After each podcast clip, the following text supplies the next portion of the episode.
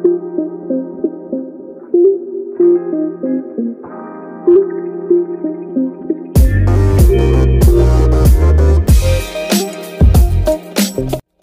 दोस्तों, हमारे साथ है आज मेरा फ्रेंड दीपेश गोखले और आज का जो हमारा डिस्कशन है, वो साइकोलॉजी पे है और साइकोलॉजी के अलग अलग एक्सपेक्ट्स पे है कि वो कैसे कैसे साइकोलॉजी कहाँ काम करती है। तो हमने वैसे भी किया हुआ है पहले से एक पॉडकास्ट साइकोलॉजी पे। लेकिन आज हम लोग काफ़ी और अलग डिफरेंट टॉपिक्स भी लेंगे। तो सबसे पहले मुझे तू बता सकता है कि साइकोलॉजी वापस एक बार रिपीट कर दे कि होता क्या है कि सिंपल एक डेफिनेशन में बता दे।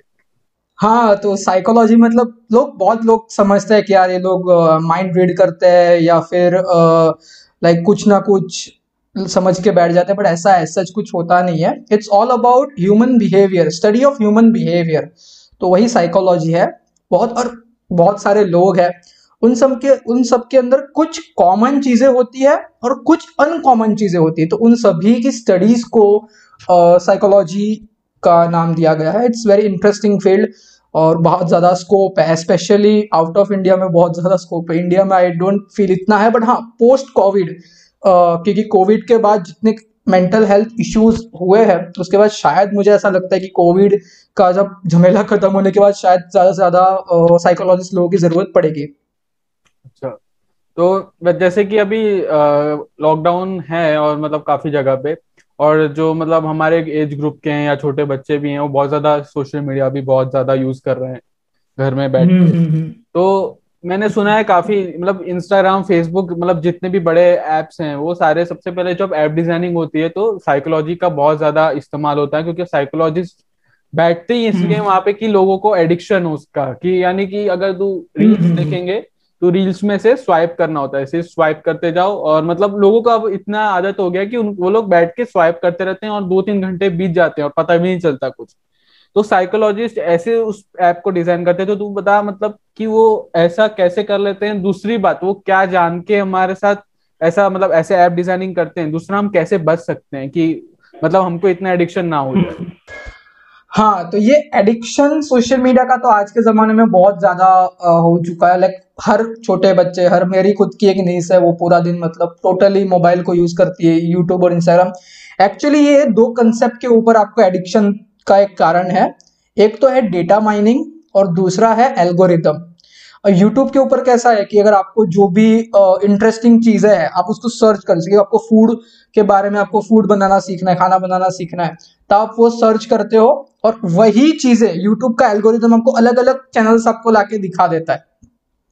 ठीक है सेम चीज़ इंस्टाग्राम पे भी यूज़ होती है। इंस्टाग्राम भी आपके ही दिमाग की इंटरेस्टिंग चीज़ें, जो आप इंस्टाग्राम पे सर्च करते हो वही आपको बार बार लाके दिखा देगी और इसी को एक दूसरा नाम दिया गया है data mining data mining like अभी टिकटॉक बैन हुआ ठीक है पबजी बैन हुआ था uh, भारत सरकार ने पिछले साल बैन किया था। और बहुत सारे ऐसे बोलते हैं ना अपने सरकार के अलग अलग गवर्नमेंट पार्टीज़ के अपने होते आईटी सेल्स ठीक है तो उसका एक मैं चीज़ बताता हूँ कि पिछले इलेक्शन के अंदर बंगाल इलेक्शन के अंदर मैंने एक एक्सपेरिमेंट किया था ऐसे यू घर पे बैठे बैठे कि मैंने दो आ, दो इंस्टाग्राम पे अकाउंट्स बनाए। एक को मैंने लेफ़्ट विंग मतलब कांग्रेस या जितने भी लेफ़्ट विंग पार्टीज़ है उन सबको उन सबके चैनल्स को मैंने फॉलो कर लिया पेजेस को मैंने फॉलो कर लिया उनको सपोर्टिंग को फॉलो किया मैंने ठीक है? और एक पेज का मैंने राइट का पूरा फॉलो किया। और मैंने कम से कम पाँच दिन तक दोनों को फॉलो करके रखा और बाद में सबको अनफॉलो कर दिया ठीक है? After five to ten days का जो टेन्योर था, उसमें मेरे को इतना कचरा इन लोगों ने दिखाया है। लिटरली एक टाइम तक मुझे ऐसा लगा कि Congress is the like left wing is the best party best है, और रूलिंग पार्टी सबसे बकवास है। और जब मैं दूसरा अकाउंट जो राइट विंग वाला फॉलो करके रखा था उसने इतना कचरा दिखाया कि मुझे बताया कि लेफ़्ट विंग बहुत कचरा है लेफ़्ट विंग बहुत बेकार है, और राइट विंग बहुत अच्छी है। देख रहे दिमाग के साथ ये खेल हो रहा है। अब इसमें इनोसेंट लोग फंस जाते हैं। और ये सेम चीज़ डोनाल्ड ट्रंप जो कैम्ब्रिज एनालिटिका वाला था समथिंग uh, फेसबुक वाला वो वही था कि अमेरिकन इलेक्शन के अंदर आपके डेटा को लिया और लोगों को इतने ज़्यादा पोच दिखाए ट्रंप के फॉर्म में कि भाई अगर ट्रंप नहीं होगा तो तुम्हारा क्या होगा उसी को वोट दो ये करो वो करो। तो उसकी वजह से वो हिलैरी के सामने जीत गया था। इसी की वजह से भारत सरकार ने टिकटॉक और वो पबजी की बैन करके वो लोग डेटा चुरा रहे थे। और कोई अगर अपना देश डेटा को चुरा रहा है तो वो हमारे अगेंस्ट यूज़ कर सकता है। बिकॉज़ उसको हमारे इंटरेस्ट पता है और हमारे इंटरेस्ट के खिलाफ हमको भड़का सकता है। ये एक चीज़ हो गई डेटा माइनिंग की। और सेम एल्गोरिथम हमारे यूट्यूब के ऊपर इंस्टाग्राम के ऊपर फेसबुक के ऊपर यही यूज़ होता है। मेन क्या है कि इंस्टाग्राम को बनाया ही इसी तरह इंस्टाग्राम फेसबुक इन सबको बनाया ही इसी की तरह पहले तो क्या था कि इन लोगों को बनाया था फॉर सोशल मीडिया चैटिंग के लिए, कि आप इंटरेक्शन कर सको अलग अलग लोगों के साथ। फिर धीरे धीरे इसमें आप फ़ोटोज़ डालने लगे। फिर धीरे धीरे ये एक एज अ बिज़नेस बन गया। आज एक बहुत अच्छा फ़ायदा है कि इंस्टाग्राम पे आप लोगों से कनेक्ट होते हो अलग अलग जानकारी आप ले सकते हो। इवन आप अपने बिज़नेस को आगे बढ़ा सकते हो। लाइक हम दोनों यूट्यूब पे अपने बिज़नेस को आगे बढ़ा रहे हैं। हम लोग अच्छे अच्छे वीडियोस बनाते हैं। ठीक है, जो भी खैर इतने अभी तक ट्रेंडिंग पे नहीं आए बट हम कुछ अच्छा कर रहे हैं। तो ऐसे बहुत सारे लोग हैं, वो बहुत अच्छी वीडियोस बनाता है। बट कुछ लोग होता है जो कि समझ ही रहा है कि कैसे बकवास से वीडियो बनाता है। तो वो एक हार्म करती है चीज़ें। और दूसरा क्या है कि जितना आप इंस्टाग्राम को और फेसबुक को और जितनी भी सोशल मीडिया साइट को जितना भी आप यूज़ करोगे, एक तरह से वो आपके मेंटल इफ़ेक्ट को हावी करेगा। आपका जितना भी मेंटल स्ट्रक्चर है उसको वो एक इम्बेलेंस स्टेट पे लेके आएगा। बिकॉज़ आप देखो, एक बहुत सारे अगर आप नेगेटिव पोस्ट को देखते हो, एक दिन के अंदर, ठीक है तो आपके दिमाग में और कुछ कुछ होता है ना कि पोस्ट को देखने के बाद आप रिलेट कर लेते हो कि यार ये तो मेरे साथ हुआ है।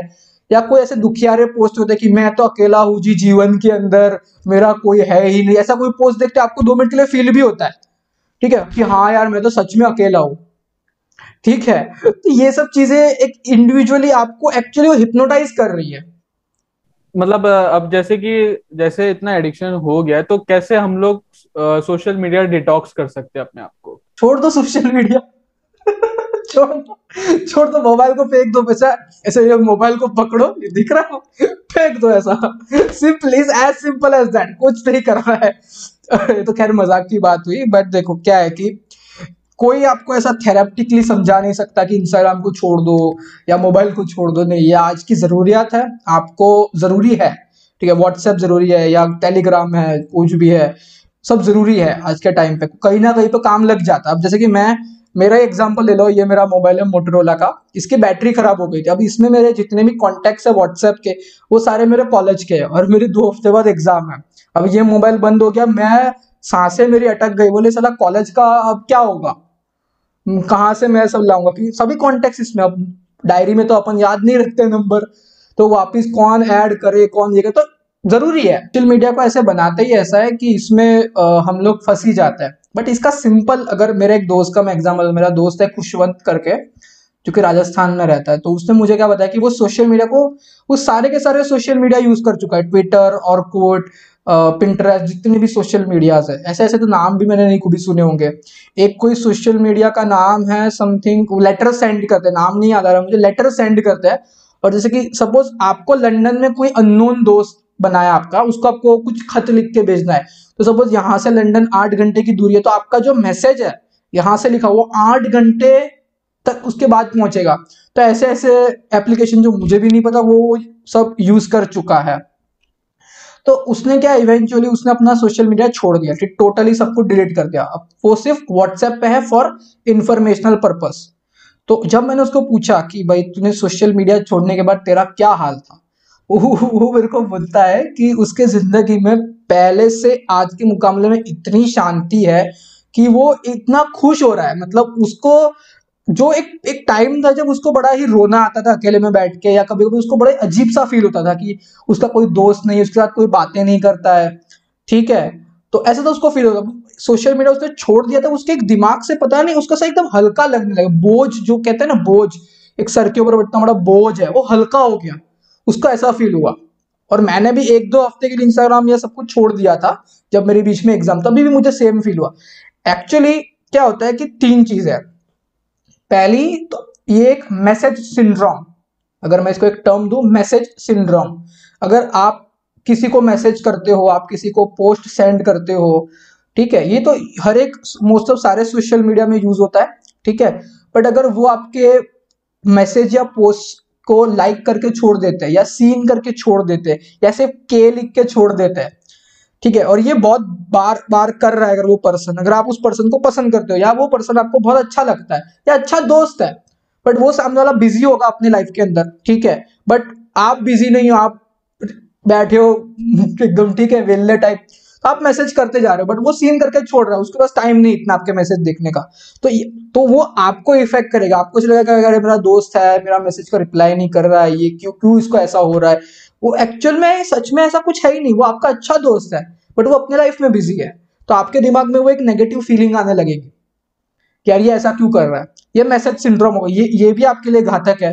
दूसरा है कि पोस्ट सिंड्रोम्स पोस्ट जो आप इंस्टाग्राम पे बड़े बड़े सेलिब्रिटीज इन्फ्लुएंसर्स और ऐसे बड़े बड़े लोगों का पोस्ट देखते हो नो डाउट उनकी लाइफस्टाइल बहुत बिज़ी होती है, उनकी लाइफस्टाइल बहुत अच्छी होती है। एक ऑर्डिनरी कॉमन मैन के हिसाब से, ठीक है? बहुत अच्छी होती है। बट एक कॉमन मैन वो लाइफस्टाइल को देखेगा। ठीक है? और वो क्या करेगा? उस लाइफस्टाइल को अपनी लाइफस्टाइल से कंपेयर करेगा और बोलेगा, अपनी ज़िंदगी तो झंड है बाबा। ठीक है? अपनी ज़िंदगी में कुछ है ही नहीं। ये लोग देखना साले कमा रहे हैं, पैसा कमा रहे हैं, ये लोग ये कर रहे हैं, वो कर रहे तो वो लोग फिर क्या, अंदर से हेटरेड पैदा होगा, उनके अंदर से जेलस फैक्टर पैदा होगा। ठीक है कि यार वो उनके जैसे बन नहीं पा रहे हैं। क्योंकि देखो, एक एक चीज़ अलग है कि टीवी सुपरस्टार को अगर अपन देखते हैं, छोटे पर्दे पे या बड़े पर्दे पे टीवी स्टार्स को देखते हैं फ़िल्म स्टार्स को देखते हैं, वो एक अलग चीज़ है। उनसे हम इम्प्रेस होते हैं because of their acting because of their talent but यहाँ पे हम उनकी लाइफस्टाइल को पर्सनली देख रहे हैं, जो वो दिखाना चाहते हैं। और दूसरी सबसे important cheese social media is a virtual world वो टोटली फेक है। आपको वो रियल लगता है बट वो टोटली फेक है। क्योंकि आप उसमें अपनी ज़िंदगी के वो पल दिखा रहे हो जो आप एक्चुअल में दिखाना चाहते हो। तो आप उसमें एक विलन होते हुए अपने रियल लाइफ में विलन होते हुए भी आप सोशल मीडिया पे हीरो बन सकते हो। अब सोशल मीडिया की तो ये हमारी बात हो गई है कि कैसे मतलब हाँ। हमारा डेटा लीक भी हो सकता है।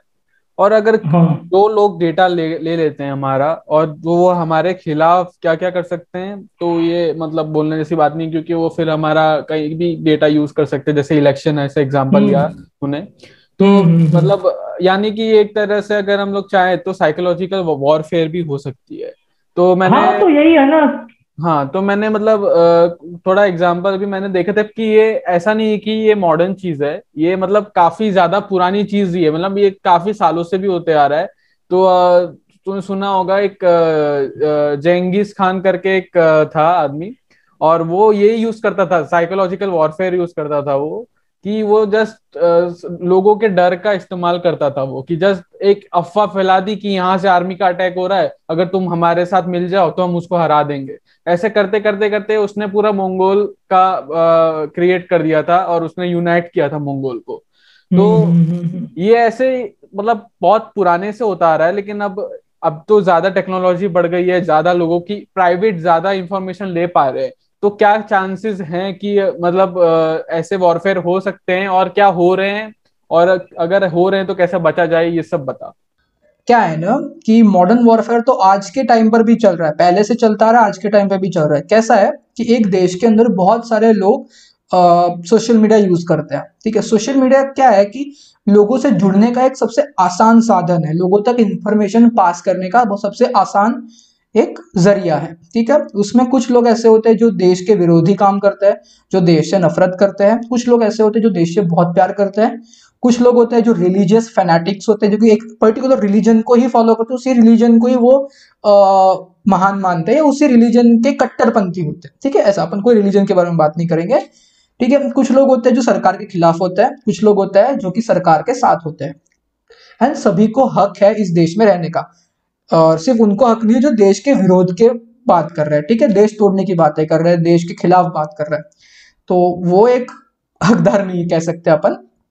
तो ये सब लोग होते हैं। अब क्या है कि सब सोच के देखो, जो देश को तोड़ने की बात कर रहा है या जो देश के खिलाफ कुछ साजिश की बात कर रहा है, उसके दिमाग में ये पर्टिकुलर चीज़ है। ठीक है तो वो वैसी सारी चीज़ें इंटरनेट पे सर्च करेगा, वैसे सब चीज़ें के बारे में जानने की कोशिश करेगा। वही जो डेटा है, वो दूसरा देश उसके पास अगर वो डेटा पहुँचता है किसी भी ज़रिया वो आ, वो इसी इंसान को इतना ब्रेन वॉश कर सकता है कि वो इंसान आतंकवादी ही बन जाए। इतना ब्रेन वॉश कर सकता है वो डेटा उसको मतलब ये बहुत ही है। और क्या है कि एक देश है एक देश के अंदर सबसे मेन चीज़ है यूनिटी एक देश के लोगों में जितनी ज़्यादा यूनिटी है वो देश उतना ही ज़्यादा स्ट्रांग है। अगर देश के लोगों में यूनिटी ही नहीं है ठीक है तो हमारे देश को कोई भी उठा के पटक सकता है, ऐसा है। बट हमारा देश पहले से यूनिटी वाला है। मतलब एक एक बात मैं इतनी गर्व से कहता हूँ कि भले हमारे देश में कितने भी हिंदू, मुस्लिम या कितने भी रिलीजन के लोग रहते तो आपस में कितना भी लड़ते हो, एक बात ध्यान रखना कितना भी लड़ते हो आपस में, दंगे, फसाद जाने दो, उन सब चीज़ों को बात नहीं करनी। बट जब जब हमारे देश पर किसी ने भी आँख उठाकर देखी है, इतिहास को ले लो, पूरा इतिहास देख लो, जब जब आँख उठाकर देखी है, तब तक हमारे देश कभी पीछे नहीं हटा। एक साथ हुआ ही है। चाहे वो पुलवामा ले लो, उरी ले लो, कोई भी ले लो तो ये तो अभी के 1971 1965 उसके पे 1999 कारगिल, कोई भी वॉर कुछ भी ले लो। हमेशा एक देश अपना एकजुट तो रहा है। बट आज के टाइम पे वो देश को एकजुट करने का काम भी सोशल मीडिया को ही करना पड़ेगा, जो आज के हिंदुस्तानी पेजेस है मीम पेजेस है, हिंदू क्योंकि हाँ एक एक चीज़ आपको बताता हूँ।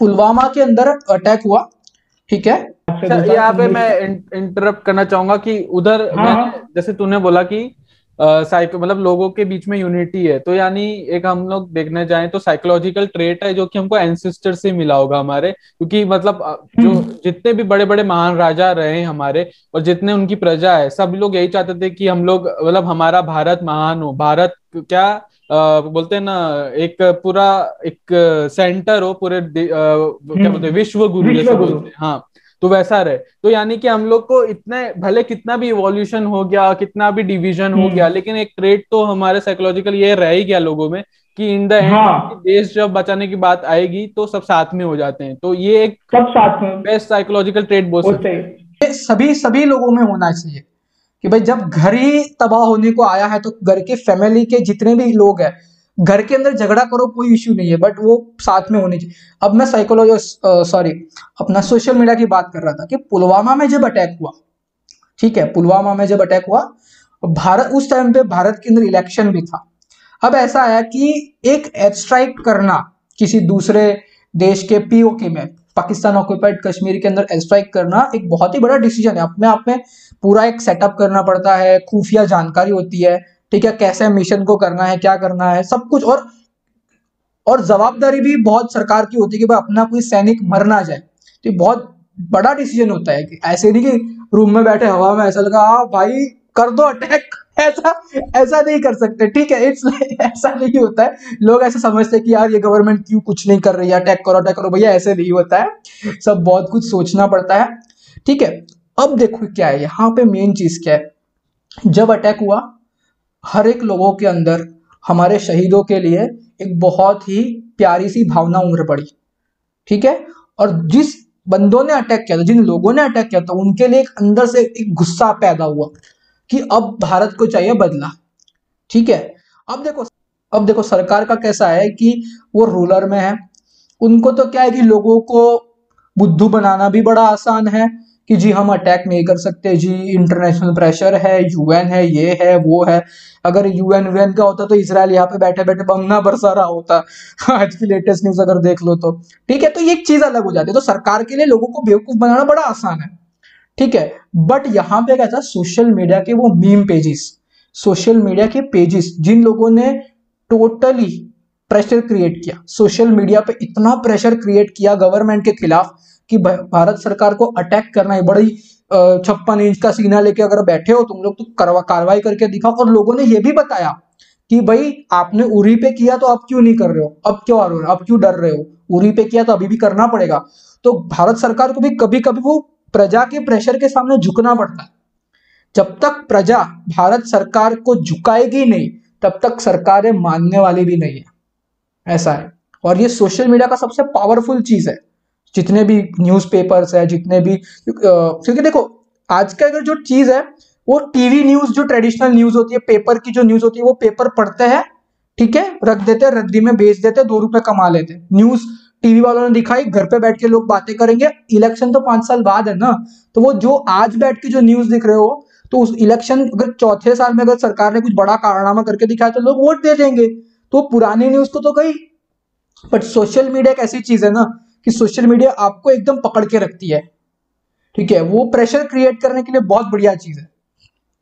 अगर देश के अच्छे कॉज के लिए जैसे कि कॉवेरी कॉलिंग करके एक बनाया था सदगुरु साहब ने सदगुरु जी ने कि भाई नदियाँ सूख रही है। ठीक है तो उसके लिए एक फंड रेजिंग का करता। आजकल बहुत सारे लोगों पे फंड रेज हो रहे हैं ऑक्सीजन इंडिया और एक कोई आ, आ, मुझे नाम नहीं याद आ रहा मैं एक सेकंड में मोबाइल में चेक कर बहुत बढ़िया पेज है।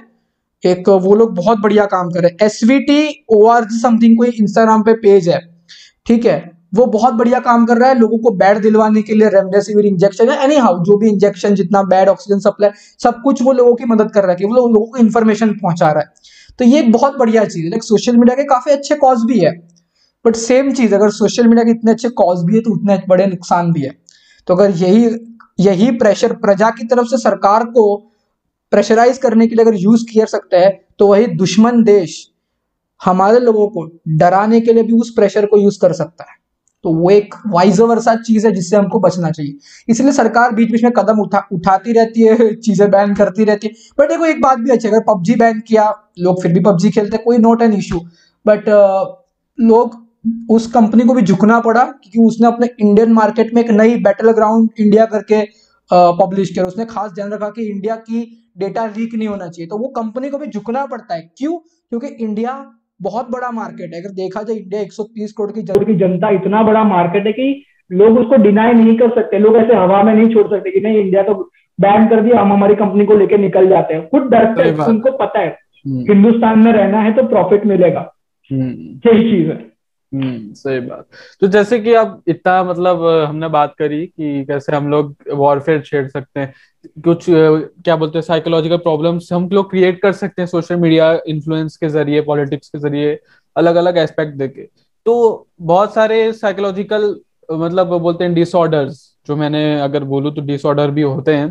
तो उन्हें एक हम्म। वो फ़िल्म तो देखी होगी इंसेप्शन अगर ना देखी हो तो उसमें हाँ, मैं बता दू वो इंसेप्शन से मेरे सर के ऊपर से गया था वो। हाँ वो तो सब मारा था सपना देख सपने के अंदर घुस घुस के कुछ। हाँ वह हाँ। वही सपने के अंदर सपना सपने के अंदर सपना देखते हैं। और उधर हाँ। आके हमको कुछ मतलब उस दिखाने की कोशिश की है कि एक टाइम आता है जब वो सपना और रियलिटी का जो एक लाइन होती है वो मिट जाती है। तो लोगों को लगता है कि वो हाँ। लोग सपने में ही जी रहे हैं।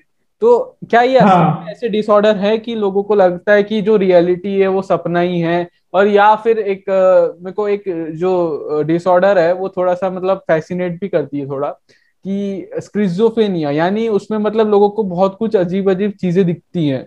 हाँ, तो मैंने ये सबसे कॉमन है। हाँ। तो मैंने वो आ, एक बीच में फ़िल्म का जो मैंने एक वीडियो भी डाला था कि मैं कुछ रिकमेंड कर रहा था तो उसमें जो एक अंडन करके है तो उसमें भी डायरेक्टर ने मतलब हम्म, हम्म। उसमें भी बताया गया है कि उसको स्क्रिजोफेनिया था या असली में हुआ ऐसा स्टोरी में थोड़ा सा कंफ्यूजन क्रिएट किया है तो ये असली में हम्म। लोगों को दिखता है कि कुछ अलग अलग चीज़ें दिखती हैं या ऐसे कुछ एक्सपीरियंसेस होते हैं तो इस पे बता क्या क्या होता है सारे डिसऑर्डर्स सारे डिसऑर्डर्स होते हैं और साइकोलॉजिस्ट का ऐसा मानना है कि बहुत सारे डिसऑर्डर ठीक भी हो जाते हैं कुछ जीन्स की वजह से होते हैं हेरिडिटीली कुछ किसी पर्टिकुलर सिचुएशन के वजह से भी होते हैं। ठीक है, बहुत सारे स्क्रिजोफेनिया है ओसीडी है ऑब्सेसिव कंपल्सन डिसऑर्डर जो कि हमारे पूज्य दोस्त चरण को हुआ था। I I won't mind taking his names क्योंकि वो मुझे बड़ा फ़ोन करके मेरे को बहुत परेशान करता तो तेरे को भी परेशान करता होगा। तो let's let's not talk about that funny चीज़। इसे फनी बात नहीं है बट मैं आपको एक्सपीरियंस शायद वो भी अगर इस वीडियो को देख रहा होगा, कभी फ्यूचर देखेगा तो हंसेगा। क्योंकि अभी वो ठीक हो चुका है। तो वैसे ठीक है तो उसका हाँ उसका कैसा था कि उसको आग से बड़ा डर लगता था। वो आग के बारे में बड़ा फैसिनेट था कि उसको आग से जला देंगे तो क्या होगा? आग से जलने पे कैसा फील होता है ही वॉन्ट्स दैट कि उसको आग में ढोका जाए, गरम तेल में फ्राई किया जाए। इसके लिए गरुड़ पुराण में अलग से सजा है, ठीक है? तो उसको वो जब चीज़ें बड़ी फैसिनेट करती थी। तो ये है ओसीडी ऑब्सेसिव कंपल्सन डिसऑर्डर तो ये कैसा होता है कि आपको ऑब्सेशन सबसे पहले करता है ऑब्सेस्ड ठीक है, आग से ऑब्सेस्ड हो गया वो। फिर अब कंपल्जन कि उससे अगर आप ठीक कर रहे हैं तो क्या करना है? और वो डिसऑर्डर तो ये एक इसकी थेरापेटिक प्रोसेस होती है कि ये ठीक भी हो सकता है और अपने आप ठीक हो जाता है, ये कोई, इतनी कोई बहुत बड़ा प्रॉब्लम नहीं है। बट कुछ कुछ लोगों में ऐसा बहुत देखा जाता है, और भी बहुत सारी है, जैसे कि स्क्रिजोफेनिया है उसमें कैसा है कि आप एक समझते हो कि आपका एक इमेजिनरी दोस्त है इमेजिनरी कोई है आपके साथ। ठीक है, आपके साथ कोई इमेजिनरी है और आप उसको दोस्त बना रहे हो मतलब आपको दिखता है वो, ठीक है। वैसे फिर होता है bipolar disorder one bipolar disorder two Honey Singh को भी I think so bipolar disorder something कुछ हुआ था, ठीक है। फिर होते हैं phobias phobias one of the most common disorder शायद इसको डिसऑर्डर भी कहे तो भी गलत है। सिंपल फोबिया एक डर है सिंपल एक डर है जो कि वास्तविक में वो डर है नहीं। वो एक एक इल्यूजन आपके दिमाग में आपने खुद ने क्रिएट करके रखा है। ठीक है? पर वो एक इंसिडेंट की वजह से हो सकता है। सपोज़ मैं मैं बताता हूँ। बचपन में मेरे पीछे कुत्ते भागे थे, बहुत सारे। उसके बाद मेरे दिल के अंदर इतना डर बैठ गया कुत्तों के लिए कि अगर मैं किसी गली से भी गुजरू और कुत्ता वहाँ पे भोग दे तो भी मेरे को इतना डर लग जाता था मैं तेज भाग, में वहाँ पे शॉक्ड हो जाता था टोटली ऐसा स्टिल ठीक है? फिर मेरे एक एथ क्लास में मेरे एक सर ने मुझे सिखाया कि कुत्ते ना, सबसे लॉयल जानवर होते हैं। डॉग्स आर मतलब the most loyal animals in this world अगर तुम उनको खाना खिलाओगे ना, वो तुमको टच भी नहीं करेंगे, काटेंगे भी नहीं। ठीक है तो फिर मैंने ठीक मैं मतलब डर को तो भगाना है। तो मैंने मुझे कुत्तों को खाना खिलाना स्टार्ट कर दिया मैंने। मैंने जो कुत्ता दिखे, उसको पहले बिस्किट खिलाता फिर मुझे पता कि नहीं, बिस्किट इज़ हार्मफुल मैदा होता है। तो रोटी खिलाना एग्स खिलाना स्टार्ट कर दिया। एंड आफ्टर टू तीन मंथ्स उन कुत्तों को जब मैं खिलाया था तो वो जैसे मैं उस गली से गुजरता था ना, सब लोग ऐसी अपनी पुछड़ी को ऐसे वेक करते करते मेरे पास एक बहु बहु करके आ जाते थे। और इतना प्यारा सा फीलिंग मुझे आता था कि यार डर खत्म हो गया। और ये चलता, चलते चलते मैंने घर पे एक, कुत्ता भी पाल लिया था। तो ये चीज़ है कि डर आप खत्म कर सकते हो। इसका कोई ऐसा कोई नहीं कि मेडिसिन खा लो। इट्स इट्स ऑल ओके हाँ किसी किसी में पूरी एक थेरापी होती है। किसी किसी में एक पूरा मेडिकेशन और पूरा एक सेशंस को होता है, जो कि साइकेट्रिस्ट और साइकोलॉजिस्ट आपके देखभाल रखते हैं। यहाँ पे कैसा है ना मेन चीज़ कि बहुत सारे लोग होते हैं जो कि साइकेट्रिस्ट साइकोलॉजिस्ट लोगों के पास जाने से डरते नहीं है, कोई डरता नहीं है। बट एक समाज के अंदर, एक सोसाइटी के अंदर एक ऐसी फीलिंग है, अगर मैं अगर बोलूँगा अगर अभिषेक यार, मेरे ना, मेरे को बड़ा डर लग रहा है, मेरे को साइकोलॉजिस्ट या साइकेट्रिस्ट के पास जाना पड़ेगा। तो लोग क्या सोचे कि ये पगला गया है, ये इसको दौरे पड़ रही पगला गया ये पागल हो गया तो लोग तो ये दूरी बनाना स्टार्ट कर देते हैं। तो आपको भी एक अंदर से थोड़ा सा डर लगता है कि यार लोग मेरे को पागल तो नहीं समझ रहे। बट ये ये ये जो चीज़ है ना, इसको सोसाइटी के दिमाग में पता नहीं किसने बिठा दी, इसको निकालना ही पड़ेगा। अदरवाइज़ लोग डरेंगे। कोई डिप्रेशन में है, ठीक है तो वो घुट घुट के जी रहा है। डिप्रेशन वाला आदमी घुट घुट के जी रहा है, भाई, कितने भी मोटिवेशनल वीडियोस देख लो, थोड़ा सा मोटिवेट हो जाओगे बट वापस उस एक्स की याद आपको आ ही जाएगी, उसका फ़ोटो देखोगे जाके तो ठीक है? तो ये चीज़ है। अगर आपको जॉब लगे लोग डिप्रेशन में पड़े पड़े, बहुत टाइम के बाद सुसाइड तक कर लेते हैं कि भाई अब नहीं हो पाएगा हमसे। तो अगर वो जब उनको डिप्रेशन जब उनको लगा कि नहीं आई एम लाइक मेरे को अब ज़िंदगी में बड़ा अच्छा नहीं लग रहा है, मैं लॉस हो चुका हूँ तो अगर उस टाइम पे अगर वो सही गाइडेंस ले किसी एक्सपर्ट से तो एटलीस्ट वो ठीक हो सकता है, अपनी एक ज़िंदगी को अच्छी शुरुआत कर सकता है। बट वो वहीं पे डर जाते हैं कि यार मेरे को पागल समझ लेंगे मेरे को बेवकूफ़ समझ लेंगे कि मैं वहाँ पे क्यों जाऊँ लोग मज़ाक उड़ाएँगे। कुछ लोग डरते भी है शर्माते भी है। तो ये एक गलत चीज़ है ये गलत अवधारणा है कि लोगों में से ये चेंज करना ही पड़ेगा। अदरवाइज़ मतलब नहीं वो दुकान खोल के बैठ जाएँगे काउंसिलर लोग कोई आएगा ही नहीं उनके पास। तो ये एक चीज़ है। हम्म, तो मतलब यानी कि हमारा मतलब साइकोलॉजिस्ट जैसे डिसऑर्डर्स को ठीक करने के लिए काफ़ी सारा एक्सपेरिमेंट भी करते हैं। तो एक्सपेरिमेंट हाँ. करते करते मैंने मतलब आ, कुछ ज़्यादा ही लोग जब साइकोलॉजी में घुस जाते हैं तो वो नेगेटिव और पॉजिटिव को ना देखते हुए सिर्फ़ एक्सपेरिमेंट पे कंसंट्रेट करते हैं। तो कुछ ऐसी खतरनाक साइकोलॉजिकल एक्सपेरिमेंट बता कि मतलब थोड़े से फैसिनेट करे कि क्या ऐसे मतलब किस हद तक गए वो एक्सपेरिमेंट को लेके। सच बताऊ ना, अगर आप यूट्यूब पे जाके देखोगे जाके वर्स्ट एक्सपेरिमेंट्स तो आपको फिलिया का एक्सपीरियंस मिलेगा इसमें लोगों को गायब कर दिया था वर्ल्ड वॉर के टाइम में समथिंग लाइक दैट अगर आप, और देखोगे तो एक स्लीपिंग एक्सपेरिमेंट था कि रशिया में किसी ने नींद को भगाने के लिए कोई एक्सपेरिमेंट किया था बट इसका कोई ज़्यादा एविडेंस नहीं है। साइकोलॉजी के जितने भी एक्सपेरिमेंट मोस्ट ऑफ़ होते हैं, वो बड़े ही चार्मिंग होते हैं। चार्मिंग इन द सेंस कि बड़े प्यारे होते हैं। उसमें कोई मोस्ट ऑफ़ जान हानि का ऐसा नहीं, क्योंकि इट्स अबाउट ऑल अबाउट दिमाग ना। दिमाग दिमाग का पूरा खेल है कि आपका दिमाग कैसे सोचता है? आपका दिमाग इस पर्टिकुलर सिचुएशन में एक आदमी और दूसरा आदमी कैसे सोचेगा? तो ये बहुत ही सिंपल एक्सपेरिमेंट्स होते हैं। तो ये इसमें कोई ऐसे भयानक टाइप के एक्सपेरिमेंट है हाँ साइंटिस्ट लोग कुछ होते हैं जो कि केमिकल किसी दवाई को टेस्ट करना है, ठीक है? अब रेमडेसिविर है या कोई वैक्सीन है, ठीक है? उसको टेस्ट करना है तो वो पहले टेस्टिंग वॉलेंट्री करेंगे ना। तो वो खतरनाक होता है। मतलब नॉट अबाउट वैक्सीन भैया, गलत जानकारी मैं नहीं दे रहा वैक्सीन की। बट अगर सो कोई मेडिकल है, ठीक है, कोई सपोज़ कोई एक ड्रग है एक्स वाई जेड नाम रख लो किसी ड्रग का तो वो ड्रग कितना खतरनाक या कितना असरदार है, उसको टेस्ट तो इंसानों पे करना पड़ेगा। उसके पहले चूहे पे करते हैं कुछ लोग तो वो खतरनाक भी साबित हो सकता है। तो साइकोलॉजी के अंदर बहुत ही सिंपल मीडियोकर एक्सपेरिमेंट्स होता है, चूहे को लेके होते हैं, इंसानों को भी लेके कुछ होता है। तो वैसे एक ऐसे का एक्सपेरिमेंट था शेक का। ठीक है एक ज़्यादा मुझे याद नहीं मैंने एक, एक diary of a psycho something कुछ एक, एक बुक थी I don't remember actually name तो उस बुक के अंदर और एक सोनू शर्मा जी का एक वीडियो भी था अपने एमएलएम वाले। आजकल एमएलएम की बड़ी चर्चा है मार्केटिंग की तो वो मुझे वीडियो देखा तो उसमें कैसा था कि एक वॉलेंट्री ग्रुप को बुलाया गया कि उनको बोला कि आपको एक शेक पिलाएँगे ठीक है अबाउट 140 150 कैलोरीज का एक शेक पिलाएँगे ठीक है और आपको थोड़े से पैसे देंगे वो शेक पीने के ऊपर। उनको है ना फ़ूड हार्मोन चेक करने कि आपका जो फ़ूड हार्मोन है वो कितना नीचे जाता है। ठीक है सम ग्रेनाइन समथिंग ग्रीनसी समथिंग कुछ आ, नाम है उस फ़ूड हार्मोन का तो वो चेक करना था उनको ठीक है? तो उन लोगों को 140 फोर्टी का आ, से वो पिलाया शेक और उनको बोला ठीक है जाओ आप। तो जब देखा उस एक्सपेरिमेंट के अंदर तो वो जो शेक था 140 कैलोरीज का था तो उस हिसाब से उस हार्मोन के लेवल में उतनी कमी आई। बड़ी नॉर्मल थी। ठीक है? चार से पाँच घंटे के बाद उन लोगों को वापस बुलाया। ठीक है? उनको बोला कि अब जो सूप सॉरी अब जो शेक हम आपको देंगे वो about one to two thousand calories का है। बड़ा भारी शेक है। uh, बहुत ज़्यादा उसमें कैलोरीज है शुगर की मात्रा काप्स की मात्रा बहुत ज़्यादा है। आप ये पीजिए। और उसके बाद देखेंगे कि आपका कितना हार्मोन का लेवल कितना नीचे जाता है। तो सूप शेक पिलाया और फिर देखा तो बहुत ही ड्रास्टिकली वो हार्मोन का चेंज बहुत नीचे गया। ठीक है? अब यहाँ पे मज़े की बात ऐसी है कि ये जब वो शेक जो था वो वही शेक था जो इनको पहले दिया गया था 140 50 कैलोरीज का। हाँ बट अब यहाँ पे साइकोलॉजिस्ट लोगों ने क्या चेक किया कि अगर आपको झूठ बोला जाए मतलब अगर आपको एक एक दिमाग में एक चीज़ फिट की जाए तो वो कितनी असरकारक हो जाती है। मतलब वही वाली बात हो गई वो जो दवा सिर्फ़ मीठी एक शुगर गोली दे देते हैं और बोलते हैं कि ये दवा है और फिर हाँ, प्लेसिबो प्लेसिबो इफ़ेक्ट हाँ तो इस प्लासिबो इफ़ेक्ट को थोड़ा सा समझा दे कि क्या है ये प्लासिबो इफ़ेक्ट हाँ अरे अरे प्लेसिबो इफ़ेक्ट का तो बहुत बढ़िया एग्जांपल बता देखो मुझे पक्का मैं भी खुद एक शिकार हूँ सोशल मीडिया का तो मैंने भी इंस्टाग्राम पे एक पता नहीं हिंदुस्तान टाइम्स की एक न्यूज़ देखी।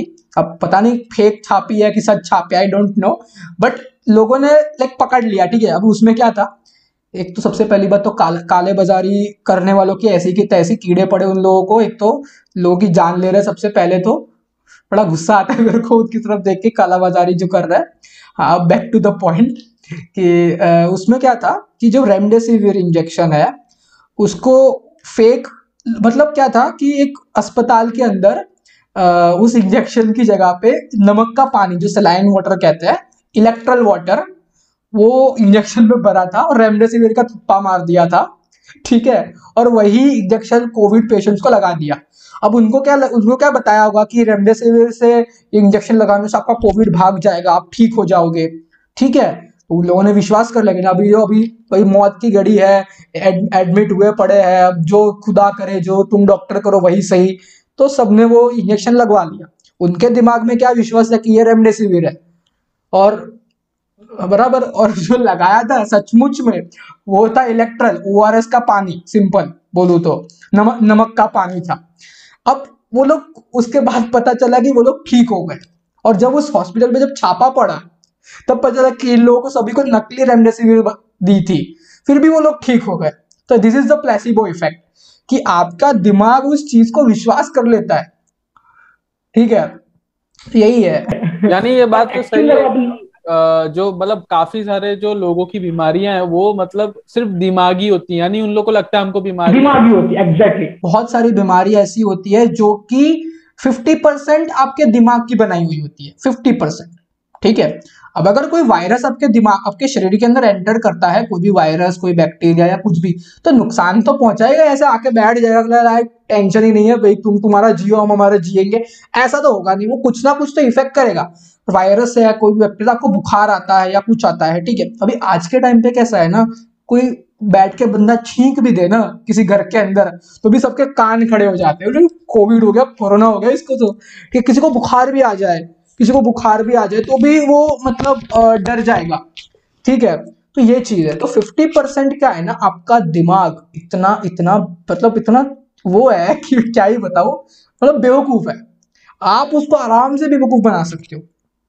इट्स लाइक दैट कि एक बार उस 50 परसेंट जो डर है किसी पर्टिकुलर चीज़ का, अगर वो निकल जाए तो आप 50 परसेंट बेटर वहीं पे जीत गए।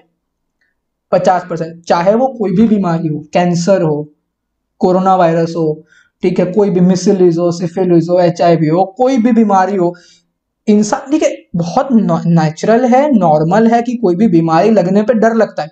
अभी एक चीज़ बताता हूँ कि आ, कल रात को मैं पूरा रात को मतलब मैं कोई प्रोजेक्ट बनाना था मेरी एग्ज़ाम्स आ रही है तो मेरे को एक हंड्रेड मार्क्स का प्रोजेक्ट तो मैं पूरे दिन हेडफोन पहन के तो मैं गाना सुन के लिख रहा था। अगले दिन मेरे सर में दर्द होने लगा। अब ठीक है, रात भर कोई गाना सुनेगा it's a very bad habit but मेरे सर में दर्द होने लगा। तो मुझे पता क्या लगा कि मेरे को तो ब्रेन का कैंसर तो नहीं ब्रेन ट्यूमर तो नहीं हो गया है ना। ऐसा डर लगने लगा मैं बोला, यार, ये डर लगने लगा कोविड तो नहीं हो गया, सर। क्योंकि तो उसी टाइम में मैंने पढ़ा कि कोरोना वायरस के नए लक्षण में सर दर्द पाया गया। मैं बोला, यार, क्या गड़बड़े होगी? ठीक है तो ये आपका दिमाग आपको डरा देता है? मैं सोचा क्या कल रात हेडफोन फिर मैंने क्या है, नवरत्न तेल लगाया आराम से सोया एक दो घंटा ठीक हो गया। ठीक हो गया कोई इश्यू नहीं। अभी भी देखो अभी भी हेडफोन पहन के कोई डर नहीं कोई दर्द नहीं होता। बट एक चीज़ आपको डराता है वो दर्द की वजह से मेरे को और ज़्यादा डर लगने लगा। कैंसर या ऐसा कुछ गड़बड़ तो नहीं हो गई मेरे को।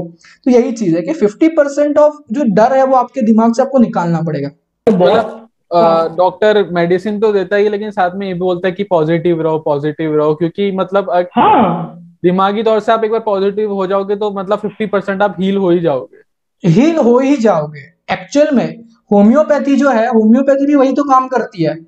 आयुर्वेद है, आयुर्वेद आयुर्वेद का सिंपल सा सिद्धांत है होलिस्टिक आपके पूरे शरीर को उस हिसाब से ट्रेन करना कि आपका शरीर खुद ब खुद उस चीज़ को मार दे। एलोपैथी का क्या काम है? देखो, अभी मैं बता बुखार आ रहा है, ठीक है? तो अगर आप पैरासीटामोल लेते हो तो पैरासीटामोल इज़ ए ड्रग और ड्रग है एक प्रकार का जो कि आपके बॉडी के टेम्परेचर को कम कर देता है। सिंपल वो जाके उस पर्टिकुलर चीज़ को ट्रिगर करता है जो कि आपकी बॉडी का टेम्परेचर लो कर दे। बट मेन चीज़ कि आपका बॉडी का भैया टेम्परेचर बढ़ा ही क्यों? क्यों बढ़ा? को, कौन क्या रीजन है? बढ़ा वो एक चीज़ है और बढ़ा ही क्यों? तो आपके शरीर के अंदर कोई दुश्मन घुस गया है तो आपका शरीर उस दुश्मन को मारने के लिए अपनी सेना को तैयार तो करेगा? व्हाइट ब्लड सेल्स एंटीबॉडीज भी तैयार तो होंगे फाइट करने के लिए। तो वो फाइट करने के प्रोसेस के लिए आपका बॉडी का टेम्परेचर गर्म होता है। उसी पे आप पेट्रोल पे पानी छिड़क देते हो पैरासीटामोल खा के अब मैं कोई डॉक्टर नहीं हूँ, मैं ऐसा नहीं कह सकता कि भैया 104 बुखार आ जाए, बस पड़े रहो, बैठे रहो, शांति से मत खाओ पैरासीटामोल नहीं। भैया यहाँ पे साफ़ साफ़ लिख देना कि मैं ऐसा कोई डायग्नोसिस नहीं बता रहा हूँ। एक सिंपल एक सिंपल एक चीज़ बता रहा हूँ। ठीक है कि लोग ऐसा करते हैं। तो जैसे कि हमारे हम हम पॉडकास्ट के एंड पे आ गए तो मैं तेरे से चाहूँगा कि हमारे ऑडियंस के लिए कुछ बुक्स रिकमेंड कर दे जो साइकोलॉजी से रिलेटेड हो ताकि वो लोग मतलब जिनको इंटरेस्ट हो या फिर इसको जानने का मन हो तो वो पढ़ पाए। अच्छा बुक्स बतानी है। हाँ बट एक बुक्स बताने के पहले मैं एक आखिरी सेगमेंट पे बात अपनी शेयर करना चाहूँगा कि लाइक मेरे और मेरी एक फ्रेंड है हम दोनों ने एक पेज पे हम लोग वर्क करते हैं। जिसमें हम लोग अलग अलग लोगों को काउंसिल करते हैं ठीक है? तो मैंने ना एक, एक पूरा रिकमेंडेशन बनाया है एज अ लाइक बोलते हैं ना कि एक मंथ का अगर आप इस रिकमेंडेशन को बुक को पढ़ते हो तो आपको बहुत अच्छा फील होगा। तो उस रिकमेंडेशन की जो सबसे पहली बुक है वो है ये। Can heal your life by Louise Hay ये बुक आप पहले सप्ताह में पढ़ लीजिए। डॉक्टर लोग ने लिख के देते हैं। डॉक्टर लोग लिख के देते हैं, वैसे कि ये ये सुबह, दोपहर, शाम, एक हफ़्ते पढ़ लीजिए। ठीक है? फिर इसके बाद जो दूसरी बुक आती है, वो ये। फ्रॉम डायरी ऑफ़ साइकोलॉजी दूसरे हफ़्ते सुबह, दोपहर, शाम इसको पढ़ लीजिए। ये डॉक्टर आशा दिनेश जी की है। फिर तीसरी बुक आती है पावर ऑफ़ पॉजिटिव थिंकिंग इसको आप सुबह, दोपहर, शाम तीसरे हफ़्ते पढ़ लीजिए। विंसेंट पील की है। फिर आती है power of a subconscious mind सुबह दोपहर शाम चौथे हफ़्ते पढ़ लीजिए। और लास्ट में एक बुक आती है, ये वाली flow the psychology of optimal experience ये बहुत मतलब बोलते हैं ना बिगिनर रीडर के लिए ये बुक नहीं है। लाइक ज़िंदगी में पहली बार किताब खोल के बैठे और इसको अगर आप पढ़ने जाओगे, भाई आपसे ना हो पाएगा। तो पहले आप एक प्रैक्टिस कर लीजिए कि अच्छी बुक पढ़ने का। उसके बाद इस बुक के ऊपर जम किए बहुत ज़्यादा बेस्ट बुक है।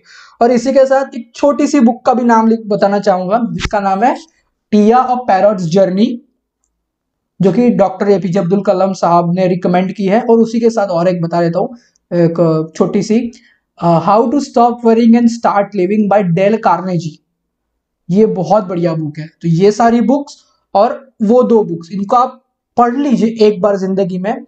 You will really feel very beautiful changes in your life ये दावा है।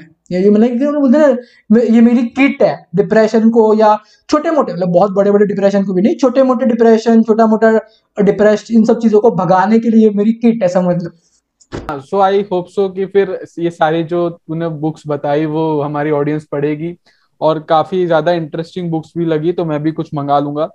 और मेरे घर से ले जा ना की फ़र्क पहनता है काहे को मंगा रहा है मेरे पास है ले जा।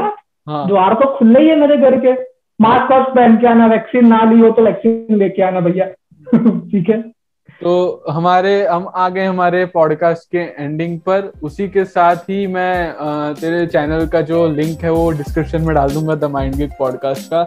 और सोशल मीडिया लिंक्स भी डाल दूँगा ताकि पता चल जाए लोगों को कि साइकोलॉजी फ्यूचर साइकोलॉजी कैसे बात कर सकते हैं हम लोग। तो तेरे को सोशल मीडिया पे वो क्वेश्चन भेज सकते हैं। तब तक के लिए थैंक यू Thank you.